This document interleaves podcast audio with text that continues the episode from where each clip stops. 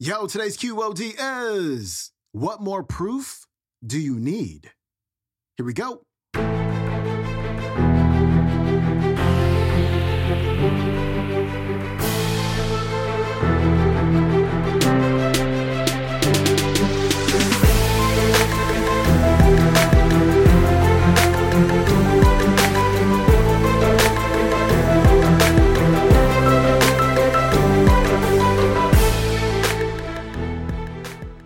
Welcome back to the Quote of the Day Show. I'm your host, Sean Croxton of SeanCroxton.com. We got Dr. Dennis Kimbro on the show today. He's going to talk about possibility, proof, and habits. He's going to talk about the possibility of you becoming a millionaire. We have so many people who don't believe that they can ever become a millionaire because, you know, of what they look like, where they're from, what their current circumstances and conditions are, how many kids they have. But if you stop and you look around you, there are people just like you from the very same places who used to have the very same circumstances who are millionaires and multimillionaires, possibly billionaires. And if they can do it, you can do it as well. But you got to have the habits, you got to have the discipline, you got to have the willpower, you got to have the purpose. And what he's going to talk about today are some of those habits that you're going to need. Some of those habits that people who are successful in the way that you want to be, these are habits that they already have. And when you demonstrate these habits, then you can become a millionaire. You can do what they've done because if they can do it, you can do it. Dr. Dennis Kimbro, he's coming up. And when will you know that you got a dream? Because a dream stealers will try to take it. The dream stealers will try to take your dream. You are blessed to live in a capitalistic economy. See, capitalism is not a dirty word.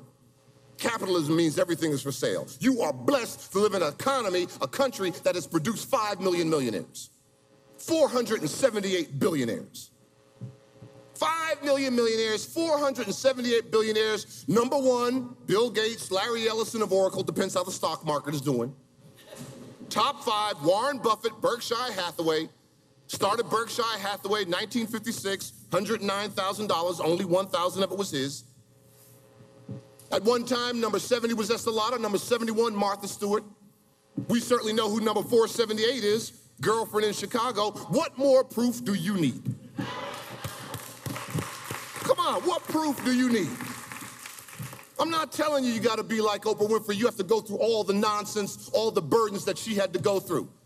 Now her name is on the rolls of billionaires.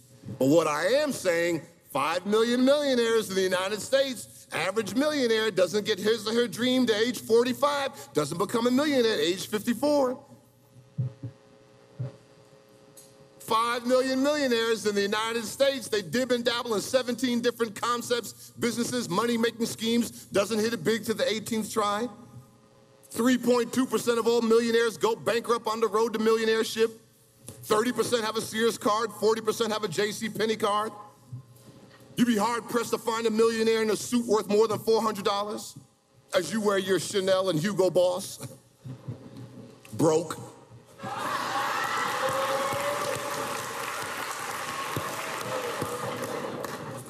The car they drive is at least five years old. As you drive your Lexus and Infiniti, and now we're into Bentleys. Good and broke. Ford, there you go. Nine times out of 10, they're married to the first spouse in excess of 20 years. Listen to me, men. I know you didn't come to hear that. I've been married 32 years.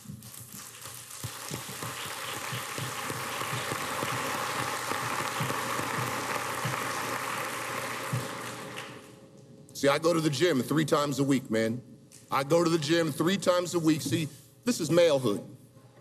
See, I put my I put my work in, but this is manhood. uh, which one do you want? the drink of choice is beer, and they drink two types of beer: Budweiser and Free.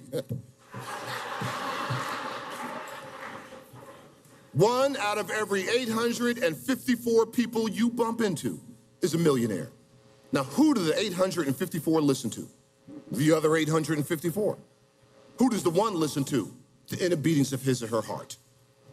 Point number two, next to last point, commit yourself to personal excellence.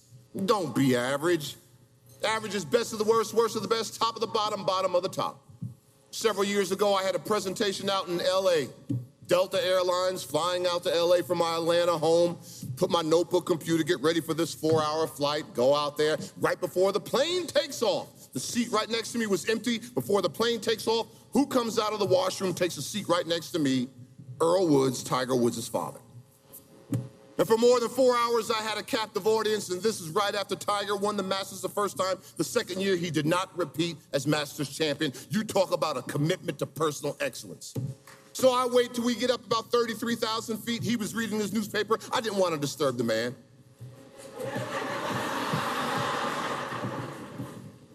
but as we settled in, I do what I do best. I begin to probe. And I said to him, I said, Mr. Woods, was your son upset that he did not repeat his Masters champion? He said, no. He said, Tiger's glad the whole ordeal is over with. He's pretty exhausted. I said, what do you mean pretty exhausted? He said, well, very few people realize my son's practice schedule. I said, what is your son's practice schedule? He said, Tiger hits minimum 1,000 golf balls a day. I said, what? A thousand? I said, how long does that take him? He says, between five and six hours. I said, every day? He said, yes, every day.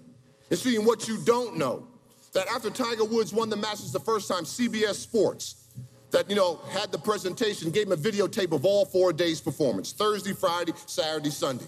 And when anybody else would be out having a good time, Tiger gets back to his Florida home, gets back about 10 o'clock at night, dons the green jacket, hangs it up in his closet, puts in the first videotape, it's after 10 o'clock at night, begins to sign some autographs, gets his affairs in order, seems like he's been gone forever, puts in the second videotape, now it's 12 o'clock midnight, begins to answer some correspondence, gets all his mail, his voicemail, puts in the third videotape. Now it's between two and three o'clock in the morning. And when he puts in the third videotape, something catches his eye. He looks at it, he picks up the phone, he calls his personal coach, Butch Harmon, and he says, Come over right now. I see a flaw in my swing. I want to practice. And you wonder why he's number one. Don't be average. And last but not least, you got to believe in yourself when no one else will. I want you to be like Sammy. Oh, yeah. Sammy is eight years old in the third grade, painting a picture at his desk. The teacher comes by and says, Sammy, what are you doing? Sammy says, I'm painting a picture of God. Teacher says, Well, no one knows what God looks like. Sammy says, They will in a minute. You've got to believe in yourself.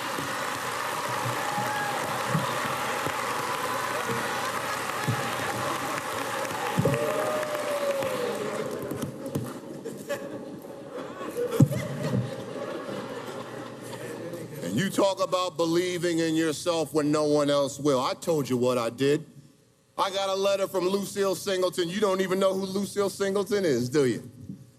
Lucille Singleton, one of the grandmothers that sent me a letter, retired as a domestic, age 70, cleaned up the homes for wealthy people in New York, retires at age 70.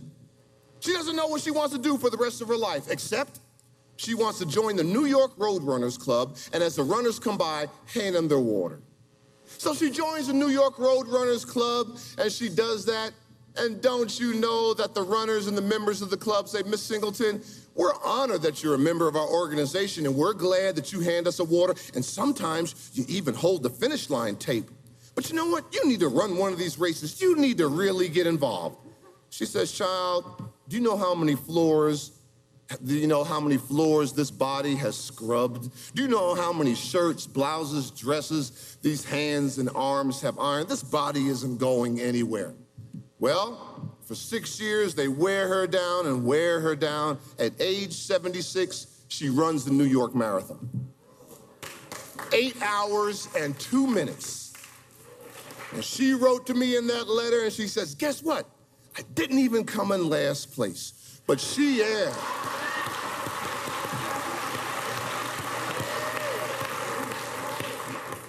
But you listen to me. You listen to me as if I'm reading from the gospel. She has a quote in her letter that says it all. She says, So many times people make commitments until real life shows up. Get a vision, commit yourself to excellence, and believe in yourself when no one else will. Somebody said it couldn't be done, but he with a chuckle replied that maybe it couldn't, but he would be one who wouldn't say till he tried. So he buckled right in with a trace of a grin on his face. If he worried he'd hit it, he started to sing as he tackled the thing. That couldn't be done, and he did it. Somebody scoffed, though, you'll never do that. At least no one ever has done it.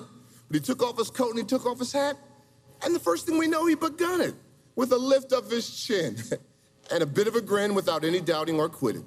He started to sing as he tackled the thing. It couldn't be done, and he did it. There are thousands to tell you cannot be done. There are thousands of prophecy failure. There are thousands ready to point out to you one by one the dangers that wait till assail you. But with a lift of your chin and a bit of your grin, you just take off your coat and go do it. You started to sing as you tackle the thing.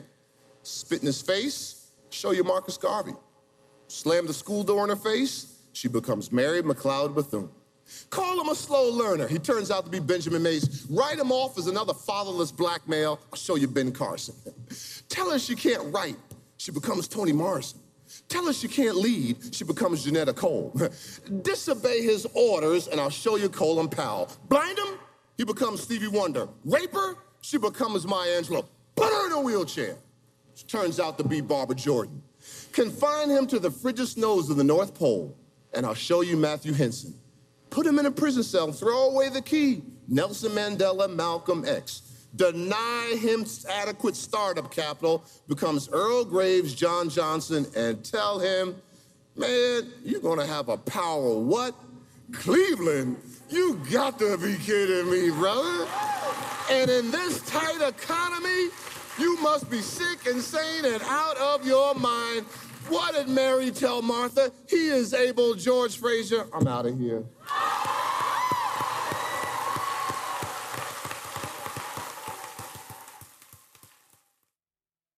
That was Dr. Dennis Kimbro. You can check out today's talk on YouTube. It is called The Keynote Speech That Inspired Me and Left Me in Tears, Dr.